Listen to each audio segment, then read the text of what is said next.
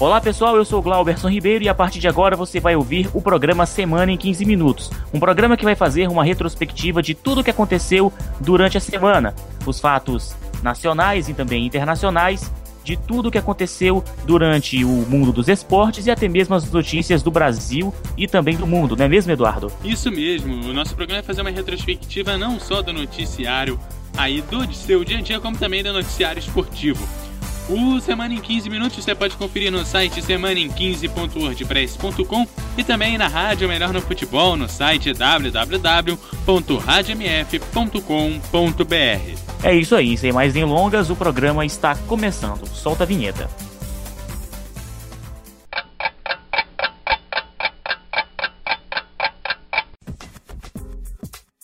É isso aí, meus queridos ouvintes. Vamos começar falando de uma adolescente, né? Uma adolescente que criou esta semana um teste de HIV de baixo custo para crianças carentes, isso mesmo. O nome da jovem é Nicole Tícia, de 15 anos de idade. Ela desenvolveu um teste de HIV que detecta vírus em crianças com menos de 18 meses, em adultos que foram infectados há apenas 3 meses. Uma das partes geniais da criação de Nicole é que o custo de produção deste teste é de apenas 5 dólares, ou seja, é feito para ajudar comunidades carentes.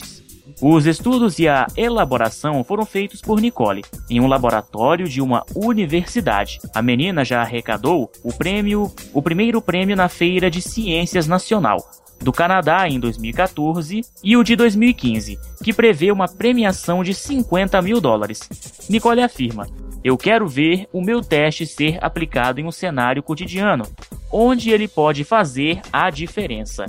Tá aí, Eduardo. Uma jovem que cria, né, que faz tal feito, né, como este, né, descobrir um teste, né, de HIV para crianças carentes, né, e até mesmo para adultos, né, pode ajudar e muito pessoas, né, sejam de, de, de todo mundo, não é verdade? É verdade, pode ajudar pessoas aí de todo mundo, principalmente como já foi até dito aí, pessoal de comunidades carentes.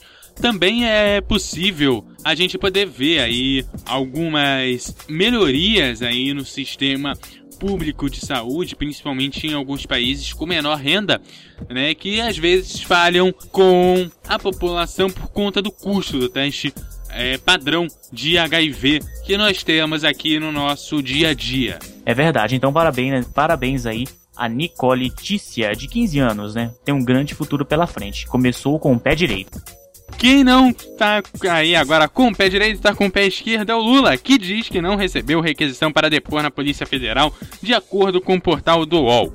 O ex-presidente Luiz Inácio Lula da Silva disse na tarde desta sexta-feira, dia 11, em Buenos Aires, que não recebeu a requisição da Polícia Federal para ouvi-lo no caso de dois desvios da Petrobras investigados pela Operação Lava Jato.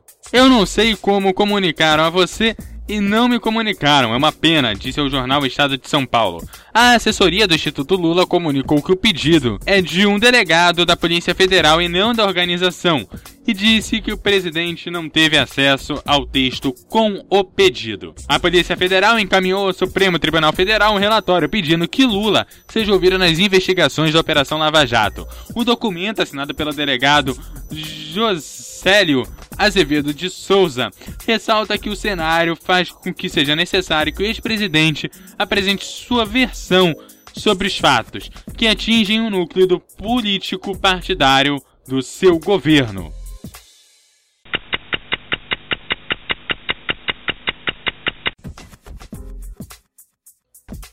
Agora vamos falar das, é, do Rio de Janeiro. A cidade do Rio de Janeiro amanheceu com forte nevoeiro no último sábado, do dia 12. De acordo com o Centro de Operações da Prefeitura, a máxima prevista era de 23 graus e o tempo permaneceu instável, dando ao transporte de umidade do mar em direção ao continente. A previsão era de céu encoberto e chuva fraca e moderada, isolada ao longo do dia, com vento moderado e fortes nos períodos da tarde e noite. A temperatura mínima podia chegar a 17 graus. Eduardo, foram imagens impressionantes que eu vi na internet é, do estado do Rio. A foto do Cristo Redentor estava praticamente coberta, viu? O Cristo Redentor estava praticamente se, se afogando em nuvens. Eram muito, eram muito fortes mesmo os nevoeiros do, do estado do Rio de Janeiro, né? Nevoeiros, né? Muito frio, por sinal, né? Eu não sei agora, né? Como antes de gravarmos a, essa edição do Semana em 15, né, do programa 16, eu não sei como é que tá a temperatura agora, né? Mas situação é que deixou não só as, as pessoas chocadas, né, mas como também como também é, uma, é um fenômeno incrível né, que a natureza está proporcionando para nós brasileiros e também para os cariocas que residem no Rio. É, segundo o meu celular aqui, agora aqui no Rio está fazendo 20 graus, né? O que pra gente já é bem frio 20 graus. Nós, cariocas, sentimos frios aí a 20 graus. Realmente o tempo continua bem nublado, bem encoberto agora é, nesse sábado aqui, na dia da gravação, né? E a gente vai seguindo aqui com o nevoeiro, parece que foi embora, né? Eu tô conseguindo ver o Cristo aqui é, com toda a sua beleza. Um terremoto de 4,7 graus sacode a província da Argentina de San Juan. O tremor aconteceu às 5 horas e 13 minutos, minutos no horário de Brasília, com uma intensidade na escala Marcelli de grau 5 na capital San Juan, de acordo com o Instituto Nacional de Previsão Sísmica, o INPRES. O sismo teve uma profundidade de 10 quilômetros e o seu epicentro esteve a 13 quilômetros ao sul da cidade de San Juan e a 141 quilômetros ao norte da cidade de Mendonça. Ok, mais de 30 mil pessoas protestaram no último sábado do dia 12 a favor dos refugiados em Copenhague, na Dinamarca, em prol da acolhida de imigrantes, segundo a estimativa da polícia. A polícia dinamarquesa, em sua nota oficial no Twitter, disse: tudo está transcorrendo em calma e ordem. Cuidem-se um dos outros. Que legal, né, Eduardo? É, que legal não, né? É realmente alarmante essa situa essas situações aí dos imigrantes, né? Até, até o Brasil, inclusive, está recebendo alguns imigrantes aí do exterior, né? Da Síria, lá do Oriente Médio, né? É, uma, é um assunto muito complexo mesmo que precisa de muito tempo para ser debatido. É, a Angela Merkel essa semana anunciou que vai é, colocar 800 mil imigrantes para dentro nos próximos dois anos. Ela espera que depois desses dois anos continue trazendo imigrantes para dentro, só que no menor número, né? E ela também defendeu essa semana que a divisão é, percentual entre todos os países da União Europeia. Vamos falar de coisa boa? Era só você já imaginou um funeral lunar? Pois é, uma empresa chamada Elysium Space de São Francisco, nos Estados Unidos, promete levar suas cinzas para a Lua. Basta pagar um valor de aproximadamente 12 mil dólares, cerca de 44 mil reais. A Elysium Space foi fundada por um ex-engenheiro da Agência Espacial Norte-Americana, Sr. Thomas Sivet. A NASA Celeste se orgulha da iniciativa inédita de ter unido especialistas em espaço e em funerais para um serviço único. Sivet ainda afirma o seguinte em entrevista ao site americano Odd City Central: as famílias agora têm a oportunidade histórica de matar a saudade dos entes queridos que morreram todas as noites a olhar para o esplendor e brilho da companheira mais próxima da Terra, a Lua. E aí, tá fim? Os seus problemas acabaram. Você falou uma notícia boa, né, Eduardo? Mas será que é boa mesmo? É. Será que é. Assim, você sabe, né? Tem louco, tem louco para tudo, né? É verdade, tem louco para tudo, né? Mas eu fico imaginando. É, vamos falar aqui. Aqui na Terra é o seguinte: aqui na Terra, geralmente, quando uma pessoa morre, né? Tem aquele carro da. aquele carro da funerária, né? Que sai apitando. Ué, ué, ué, e, de, e de repente tem dois ou três ônibus atrás levando as pessoas que vão assistir ao enterro. Como é que vai ser para assistir o enterro do pessoal na Lua? Será que vai ter como fretar um ônibus espacial? É, é uma boa pergunta. Tá difícil isso aí. Quem não vai levar suas cinzas pra Lua é a pessoa da nossa próxima notícia, né, Glauberson? Porque parece que a Lua traiu, traiu ela. É, parece que a Lua traiu ela e o cara, acho que ele deve estar tá botando a culpa na Lua, né, nesse exato momento. A Justiça do Pará, é, Eduardo, e ouvintes que estão, que estão ouvindo o programa Semana em 15 Minutos, ou pelo podcast, ou, ou pela web rádio Melhor do Futebol, a Justiça do Pará, ela proibiu na última sexta-feira do dia 11 o guitarrista Chimbinha de ficar a menos de 100 metros da cantora Joelma com base na Lei Maria da Penha. Com a decisão, a não ser que a defesa do guitarrista consiga que a ordem seja derrubada, os dois não poderão dividir o mesmo palco. Caso Chimbinha descumpra a decisão, ele terá que pagar multa ou pode até ser preso. O processo corre em segredo de justiça. Segundo o assessor do guitarrista Mauro Neto, O Calypso tem shows marcados até o dia 31 de dezembro deste ano, e Joelma e Chimbinha declararam que pretendem cumprir a agenda até lá. A marca Calypso vai continuar. Chimbinha é dono de 50% dela.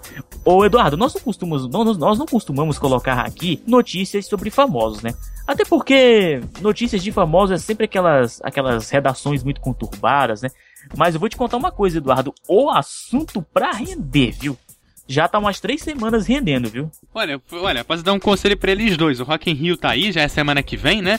Eles podem ir lá pro Rock in Rio, que o palco mundo tem 100 metros. E olha só, mudando de assunto, Electronic Arts divulgou na última sexta-feira do dia 11 de setembro os times brasileiros que vão estar presentes no FIFA 16. O game de futebol que chegará às lojas no dia 22 de setembro. O game vai contar com Atlético Mineiro, Atlético Paranaense, Havaí, Curitiba, Cruzeiro, Figueirense, Fluminense, Grêmio, Internacional, Joinville, Ponte Preta, Palmeiras, Santos, São Paulo e Vasco da Gama. Isso mesmo que você ouviu. Não tem nem o Corinthians, nem o nosso querido Flamengo.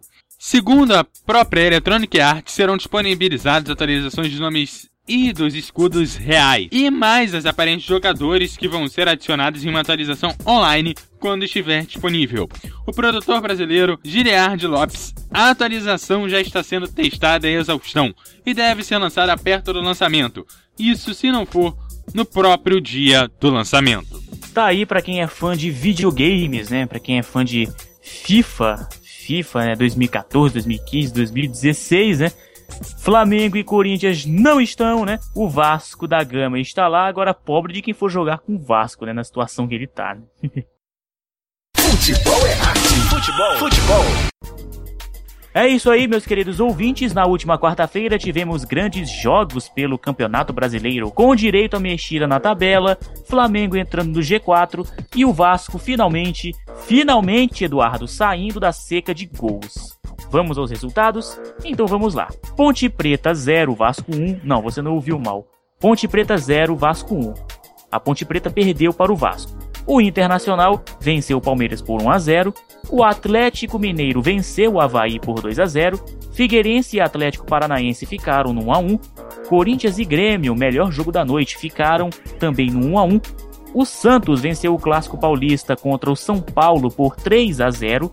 Coritiba e Fluminense ficaram no 1 a 1, Goiás 0, Esporte 1, Flamengo 2, Cruzeiro 0, Joinville 0, Chapecoense também 0. Que legal, né, Eduardo? O Vasco voltando a descer, Flamengo que desde 2011 não sabe o que é G4, né? Os flamenguistas estão felizes da vida, né? Corinthians e Grêmio fazendo uma baita partida naquele nevoeiro, né? Naquele nevoeiro lá de, de Itaquerão. E agora eu já sei por que, que o Rio de Janeiro amanheceu neste último sábado com nevoeiro. Acho que foi o nevoeiro lá de Itaquera que se transferiu para o Rio, viu? E agora uma última notícia. A prova da UERJ acontece hoje, dia 13 de setembro, e será a segunda prova da primeira fase. A nota desta prova vale como recuperação da primeira prova, onde a maior nota das duas provas valerá como a nota final da primeira fase. Os alunos com as melhores notas passaram para a segunda fase, que ocorrerá no dia 29 de novembro.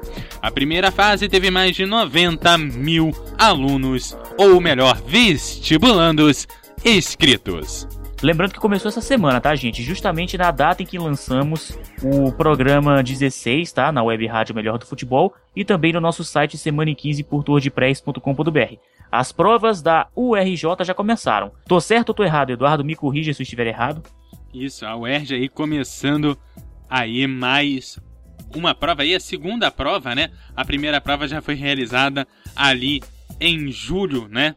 Agora é a segunda prova para quem não conseguiu aquela nota boa, né? Vamos ver quem consegue aquela boa nota na segunda fase. Boa sorte aí aos alunos que conseguiram nota aí para segunda fase. E nada de chegar atrasado, né? É, sempre tem, né? O cara que fica rezando, abraçando papai e mamãe, o cara que perde o ônibus chega atrasado, né? Isso faz parte do protocolo. No dia que todos os alunos estiverem lá na hora certa, não é prova de vestibular. Não, não é prova de vestibular, não. É o fim dos tempos mesmo. É isso aí, gente. O programa Semana em 15 Minutos fica por aqui. Você fica agora com a sua programação normal aí da Web Rádio Melhor do Futebol e voltaremos no próximo final de semana, não é mesmo, Eduardo? Isso mesmo, voltamos no próximo fim de semana. Fim de semana aí já praticamente fechando aí o mês de setembro. Lembrando que você pode ouvir o programa também no site www.radiomf.com.br sempre às 9 da manhã, 3 da tarde e às 10 da noite e também no semana15.wordpress.com.br. Aproveita e ouça também os nossos outros podcasts. Até lá!